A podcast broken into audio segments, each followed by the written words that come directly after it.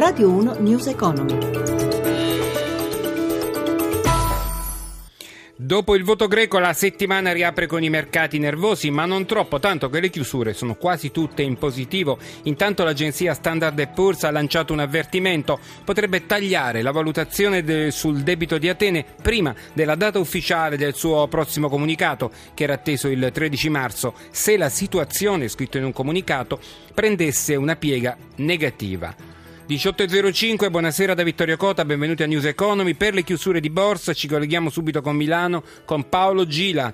Eh, buonasera Paolo. Buonasera. Io partirei da Atene ovviamente. Sì, Atene mostra i suoi due indici in calo, il Fuzzi Atene 20 che raggruppa le 20 società a maggiore capitalizzazione ha perso il 5,60%, il Fuzzi All Share che riguarda tutti i titoli di Atene ha perso il 3,20%.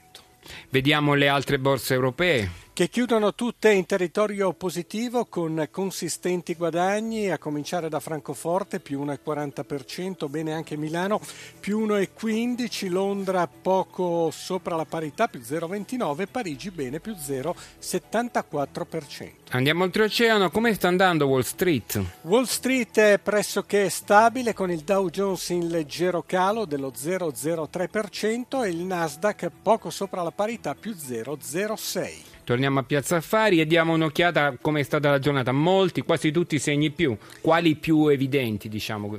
Beh, tra i bancari andiamo a vedere il progresso di alcune realtà come Mediobanca più 3%, Banco di Desio più 4,41%, non sono mancate le vendite tra i bancari, Carige meno 2,61%, bene anche gli energetici grazie al prezzo del petrolio che è tornato a salire con il Brent a 49,50 dollari il VTI a 47 dollari. Saipem ha recuperato quasi 3 punti, Saras ha messo a segno più 5,5%.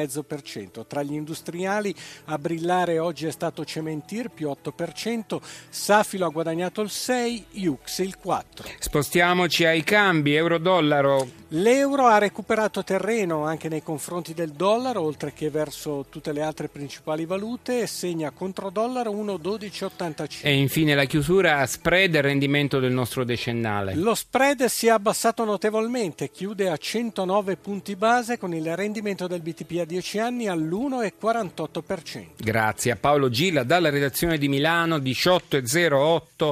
Occupiamoci di immobili. Il rent to buy è una forma di compravendita immobiliare regolata dal decreto Sblocca Italia, ma che non è ancora troppo diffusa. Si tratta di prendere in affitto una casa con la prospettiva di riscattarla entro qualche anno una parte dell'affitto pagato, che normalmente però è un po' più alto del solito, si trasforma in capitale anticipato.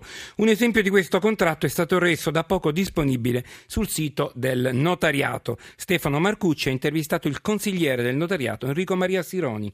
Diciamo che l'acquirente che cerca di acquistare l'immobile ma non ha immediatamente a disposizione il capitale per acquistare e ha difficoltà a trovare il finanziamento, stipula questo contratto per cui entra subito in possesso di un immobile, ipotizziamo di un valore 150 mila euro, obbligandosi a pagare ogni mese 700 euro ad esempio, di cui 200 come canone affitto puro e semplice e 500 da imputare al prezzo della successiva vendita accumula in questo modo 6.000 euro l'anno di capitale, nel giro di 5 anni per esempio ha accumulato 30.000 euro di capitale, a quel punto il prezzo residuo è sceso a 120, ottiene probabilmente a quel punto il mutuo, intanto perché la banca ha verificato che questo signore per 5 anni ha pagato regolarmente gli, i 700 euro al mese e poi perché siamo scesi al di sotto del tetto dell'80% che è un tetto stabilito dalla legge per poter finanziare il mutuo. Il rischio per il proprietario proprietario è di non vendere perché l'inquilino, potenziale acquirente, può ripensarci da un momento all'altro. Esatto, è pur vero che se il venditore è un imprenditore, un costruttore che si trova a far fronte al problema dell'invenduto, meglio avere un affitto che mi consente di cominciare a rientrare finanziariamente con una prospettiva interessante di vendita tra qualche anno che tenere l'immobile vuoto. In caso l'immobile non venga venduto, il proprietario proprietario trattiene tutta la somma, non solo la parte che era di locazione pure semplice, ma anche quella che andava in conto capitale. Questo non è una verità assoluta. È previsto che in caso di eh, conclusione del contratto senza il trasferimento dell'immobile per mancato acquisto ci sia il rimborso di una quota che deve essere predefinita. E naturalmente c'è margine per la contrattazione delle parti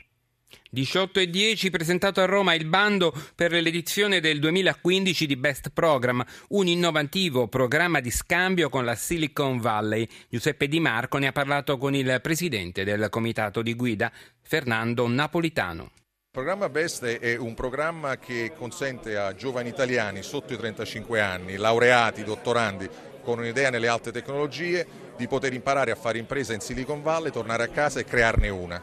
Noi abbiamo testato questo programma negli ultimi sei anni, 63 ragazzi l'hanno vinto, hanno creato 37 start-up in Italia, attirato dall'America 30 milioni di dollari di investimenti e creati 330 posti di lavoro. Quindi adesso abbiamo l'obiettivo di scalare questo programma per rendere un programma nazionale e mandare centinaia di ragazzi all'anno. Chi sono gli organizzatori? Gli organizzatori sono l'ambasciata americana, la commissione Fulbright e per l'Italia c'è Invitalia, quindi è un programma bilaterale a tutti gli effetti che abbiamo l'obiettivo, convincendo aziende ad investire nei ragazzi per l'innovazione e le regioni con il Fondo Sociale Europeo per l'imprenditoria, di aiutarci a scalare questo programma per mandare centinaia di ragazzi all'anno e cambiare l'Italia. Lo slogan della campagna sarà Change Your Life, Change Italy, cambia la tua vita e cambia l'Italia.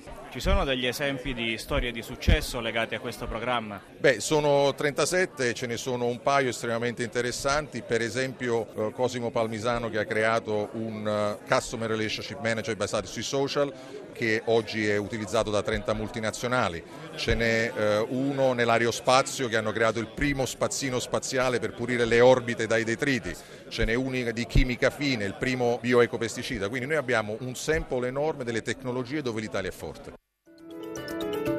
È tutto, News Economy torna domani alle 10.32 per parlare di mercati e azioni con Paola Bonanni. Il programma è a cura di Roberto Pippan. Vi ricordo che potete contattarci chiamando il numero verde 800 555 941 oppure inviarci una mail all'indirizzo grr.economico.rai.it. Da Vittorio Cota all'augurio di buona serata. Radio 1 News Economy.